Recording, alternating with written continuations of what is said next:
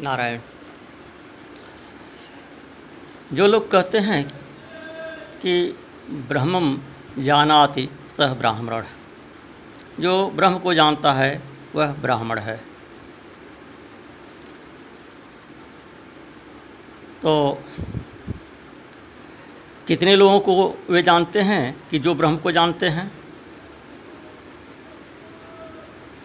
और ब्रह्म को जानने वाले को अगर आप जान गए, उसे पहचान लिए हैं तो तो फिर आपसे अधिक भाग्यशाली कोई नहीं है। और ब्रह्म को जानने वाले को जो जान गया, वह भी ब्रह्मज्ञ ही हो गया। वो फिर संसार व्यवहार की बात नहीं करेगा।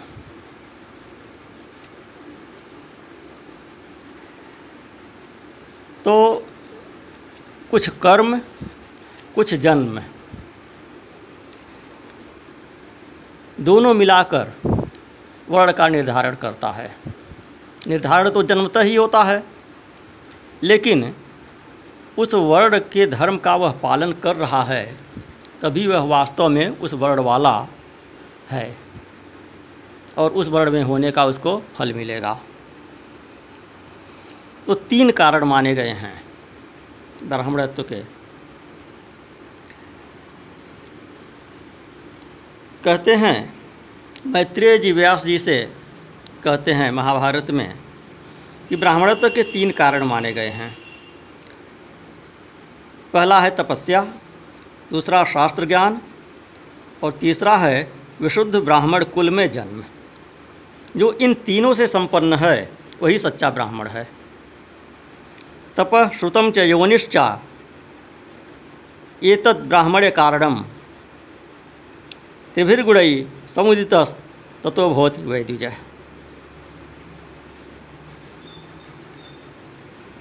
तपस्या शास्त्र ज्ञान और ब्राह्मण कुल में जन्म। तीनों जिसमें हैं, वह श्रेष्ठ ब्राह्मण है। ब्राह्मण तो जन्म से ही है, लेकिन उसमें जैसा हम पहले बता चुके कि किस श्रेणी वाला ब्राह्मण है कर्मानुसार निर्भर करता है। और श्रेष्ठ ब्राह्मण, ब्राह्मणोचित ब्राह्मण, वही है जिसमें यह तीनों चीज़ें हैं। तो ऐसे ब्राह्मण के तृप्त होने पर देवता और पितर भी तृप्त हो जाते हैं। विद्वानों के लिए ब्राह्मण से बढ़कर दूसरा कोई मान्य नहीं है। अस्मिन तृप्ते च तृप्यन्ते पितृवदैवतानि च न श्रुतवतां किंचित अधिकम ब्राह्मणादृते अंधम तम एवेदम न प्रज्ञात किंचन चातुर्वर्ण्यम च न वर्तेत।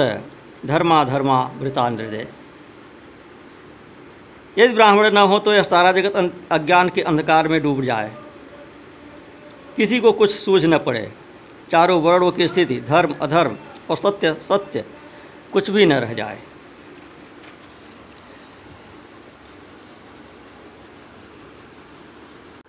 तो पितामह भीष्म कहते हैं विशेषण से प्रवक्षा में चातुर्वर्ण से लिंगतः पंचभूत शरीराणाम सर्वेशा सहित सात्मनाम लोक धर्मे च धर्मे च विशेषकरण कृतम यथकत्व पुनर्जाति प्राणस्तत्र विस्तर। कि वर्ण व्यवस्था का उद्देश्य क्या है? एक उद्देश्य उसका यह है कि सब लोग अपने अपने धर्म का पालन करते हुए पुनः एकत्व को प्राप्त हों। कहते हैं, ब्राह्मण क्षत्रिय वैश्य और शूद्र, इन चारों वर्णों के शरीर पंच महाभूतों से ही बने हुए हैं। सबका आत्मा एक सा ही। है फिर भी उनके लौकिक धर्म और विशेष धर्म में विभिन्नता रखी गई है। इसका उद्देश्य यही है कि सब लोग अपने अपने धर्म का पालन करते हुए पुनः एकत्व को प्राप्त हों। यदि यह कहो कि धर्म तो नित्य माना गया है फिर उससे स्वर्ग आदि अनित्य लोगों की प्राप्ति कैसे होती है? और यदि होती है तो वह नित्य कैसे है? तो इसका उत्तर यह है कि जब धर्म का संकल्प नित्य होता है, अर्थात अनित्य कामनाओं का त्याग करके निष्काम भाव से धर्म का अनुष्ठान किया जाता है, उस समय किए हुए धर्म से सनातन लोक नित्य परमात्मा की ही प्राप्ति होती है। सब मनुष्यों के शरीर एक जैसे होते हैं, और सबका आत्मा भी समान ही है। किंतु धर्मयुक्त संकल्प ही यहाँ शेष रहता है, दूसरा नहीं। वह संकल्प ही गुरु है। धर्म बल से ही स्वयं संकल्प उदित होता है। ऐसी दशा में समस्त प्राणियों के लिए पृथक पृथक धर्म सेवन में कोई दोष नहीं है। तिरक योनि में पड़े हुए पशु पक्षी इत्यादि योनियों के लिए भी यह लोक ही गुरु कर्तव्य कर्तव्य का निर्देशक है। स ए, स एवं सत्य न दोषोस्ति भूतानाम धर्म सेवने तिरक योनावपि सतांग लोक एव मतो गुरु। तो जीव के क्रमिक उद्धार की बात महाभारत के आश्वमेधिक पर्व में भी आई है।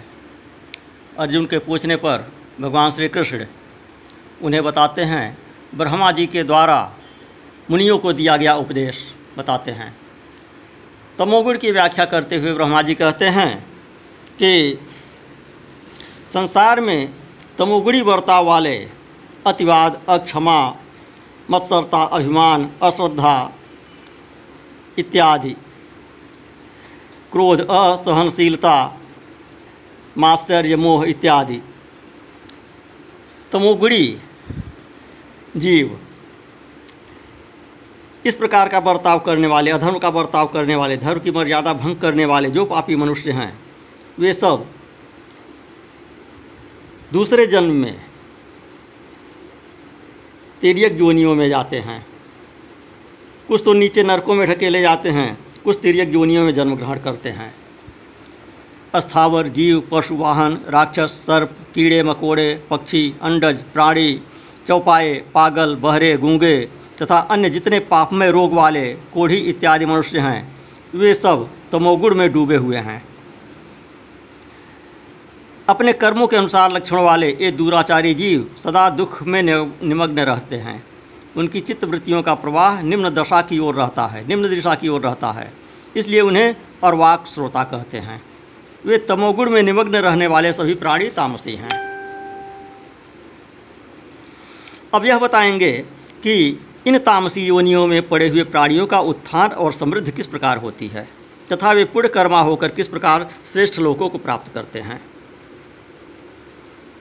तो ब्रह्मा जी कहते हैं कि जो विपरीत जीवनियों को प्राप्त प्राणी हैं, उनके पाप कर्मों का भोग पूरा हो जाने पर, जब पूर्वकृत पुण्य कर्मों का उदय होता है, तब वे शुभ कर्मों के संस्कारों के प्रभाव से स्वकर्मनिष्ठ कल्याणकामी ब्राह्मणों की समानता को प्राप्त होते हैं, अर्थात उनके कुल में जन्म लेते हैं और वहाँ पुनः यत्नशील होकर ऊपर उठते हैं एवं देवताओं के स्वर्गलोक में जाते हैं। यह वेद की श्रुति है। ये पुनरावृत्तिशील सकाम धर्म का आचरण करने वाले मनुष्य देव भाव को प्राप्त हो जाने के अनंतर जब वहाँ से दूसरी योनि में जाते हैं, तब यहाँ अर्थात मनुष्य होकर उत्पन्न होते हैं। पुण्य भोग होने पर देवलोक से फिर मनुष्य लोक में आते हैं। उनमें से कोई कोई बचे हुए पाप कर्म का फल भोगने के लिए पुनः पाप योनि से युक्त, चांडाल, गूँगे और हकले इत्यादि होते हैं। और प्रायः जन्म जन्मांतर में उत्तरोच्चर उच्च वर्ण को प्राप्त होते हैं। करें जन्म जन्मांतर में उत्तरोत्तर उच्च वर्ण को प्राप्त होते हैं। कोई शूद्र योनि से आगे बढ़कर भी तामस गुणों से युक्त हो जाते हैं और उसके प्रवाह में पड़कर तमोगुण में ही प्रवृत्त रहते हैं। यह जो भोगों में आसक्त हो जाना है, यही महामोह बताया गया है। इस मोह में पड़कर भोगों का सुख चाहने वाले ऋषि मुनि और देवगण भी मोहित हो जाते हैं। तम, मोह, महामोह, क्रोध नाम वाला तामिश्र और वृत्ति रूप अंध तामिश्र, यह पाँच प्रकार की तामसी प्रकृति बतलाई गई है।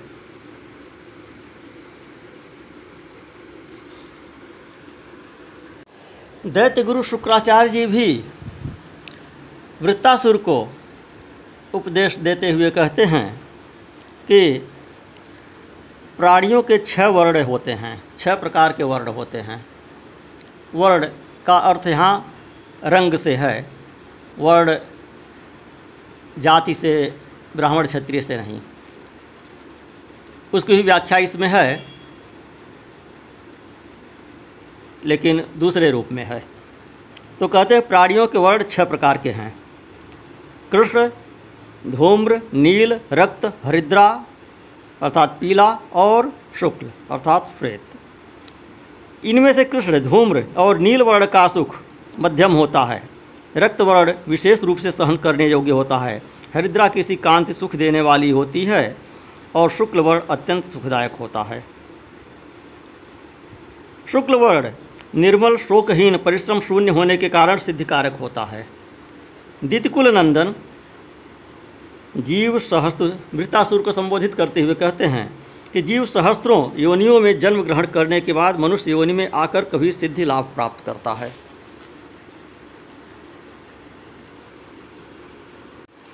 तो इस जगत में समस्त जीव समुदाय की परागत चौदह लाख बताई गई है। पाँच कर्मेंद्रिय, पाँच ज्ञानेंद्रिय तथा मन, बुद्ध, चित्त, अहंकार, ये चौदह करण हैं। इन्हीं के भेद से चौदह प्रकार की गति होती है। फिर विषय भेद से वृत्ति भेद होने के कारण चौदह लाख प्रकार की गति हो जाती है। जीव का जो ऊर्ध लोकों में गमन होता है, वह भी उन्हीं चौदह करोड़ों द्वारा संपादित होता है। विभिन्न स्थानों में जो स्थिरतापूर्वक निवास है, वह और उन स्थानों से जो उन जीवों का अधः पतन होता है, वह भी उन्हीं चौदह करोड़ों के संबंध से होता है। अतः इन चौदह करोड़ों को सात्विक मार्गाभिमुखी बनाना चाहिए। कृष्ण वर्ण की गति नीच बताई गई है। वह नरक प्रदान करने वाले निषिद्ध कर्मों में आसक्त होता है। इसीलिए नरक की आग में पकाया जाता है। वह कुमार्ग में प्रवृत्त होते हुए पूर्वक चौदह करोड़ों द्वारा पापाचार करने के कारण अनेक कल्पों तक नरक में ही निवास करता है। तदनंतर वह जीव लाखों बार या लाखों वर्षों तक नरक में विचरण करके फिर धूम्र वर्ण पाता है। अर्थात पशु पक्षी आदि की योनि में जन्म लेता है। उस योनि में भी वह विवश होकर बड़े दुख के साथ निवास करता है। फिर युग क्षय होने पर वह तप, अर्थात पुरातन पुण्य कर्म या विवेक के प्रभाव से सुरक्षित होकर उस संकट से उद्धार पा जाता है।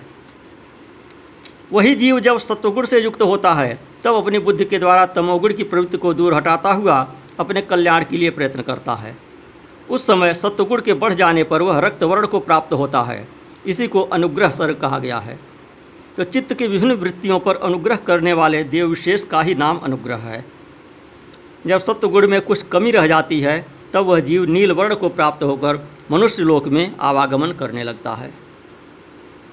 तत्पश्चात वह मनुष्य लोक में एक कल्प तक स्वधर्मजनित बंधनों से बंधकर क्लेश उठाता हुआ, जब धीरे धीरे अपनी तपस्या को बढ़ाता है तब हल्दी की सी कांतिक वाले पीतवर्ण अर्थात देव भाव को प्राप्त होता है।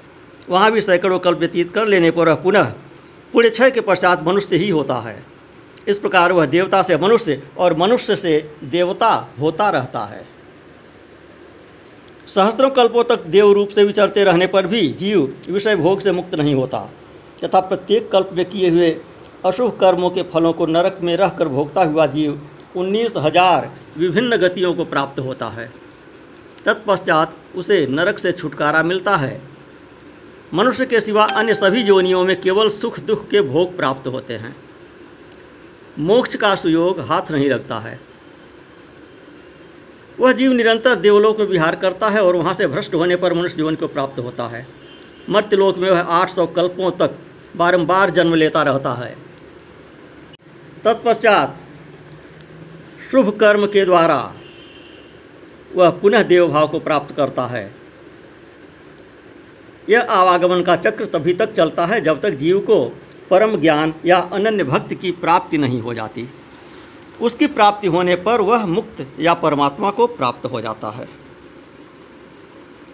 तो वह जीव काल क्रम से अशुभ कर्म करके कभी कभी मर्तलोक से भी नीचे गिर जाता है। और सबसे निकृष्ट तल प्रदेश की भांति निम्नतम कृष्णवर्ण स्थावर योनि में जन्म ग्रहण करके स्थित होता है।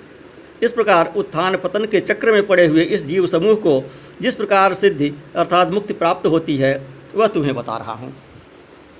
क्रमशः रक्तवर्ण, अनुग्राहक देवता, हृदयावर्ण देवता तथा शुक्लवर्ण सनकादि कुमारों जैसा सिद्ध शरीरधारी होकर वह जीव बारी बारी से सात सौ दिव्य शरीरों का आश्रय लेकर भू इत्यादि सात उत्तमोत्तम लोकों में विचरण करके पूर्व पुण्य के प्रभाव से वेगपूर्वक विशुद्ध ब्रह्मलोक में चला जाता है। प्रकृति महत्त्व, अहंकार और पंचतन मात्राएँ, ये आठ तथा दूसरे आठ, दूसरे साठ, उन साठ का अलग विस्तृत विवरण है, वह सूची यहाँ नहीं दे रहे हैं। तत्व और इनकी इस प्रकार अड़सठ तत्व और इनकी जो सैकड़ों वृत्तियाँ हैं ये सब महातेजस्वी योगियों के मन के द्वारा अवरुद्ध की हुई होती हैं। तथा सत्व रज और तब इन तीनों गुणों को भी ये अवरुद्ध कर देते हैं। अतः शुक्ल वर्ण वाले, सनकादिकों के समान सिद्ध पुरुष को जो उत्तम गति प्राप्त होती है, वही इन योगियों को भी प्रलय काल में जो जीव देव भाव को प्राप्त थे, वे यदि अपने संपूर्ण कर्मफलों का उपभोग समाप्त करने के पहले ही लय को प्राप्त हो जाते हैं। तो कल्पांतर में पुनः प्रजा की सृष्टि होने पर वे शेष फल का भोग करने के लिए उन्हीं स्थानों को प्राप्त होते हैं, जो उन्हें पूर्व कल्प में प्राप्त थे। किंतु जो कल्पांत में उस यौन संबंधी कर्मफल भोग को पूर्ण कर चुके हैं, वे स्वर्ग भोग का नाश हो जाने पर दूसरे कल्प में उनके जैसे कर्म हैं, उसी के सदृश अन्य प्राणियों की भांति मनुष्य योनि को ही प्राप्त होते हैं।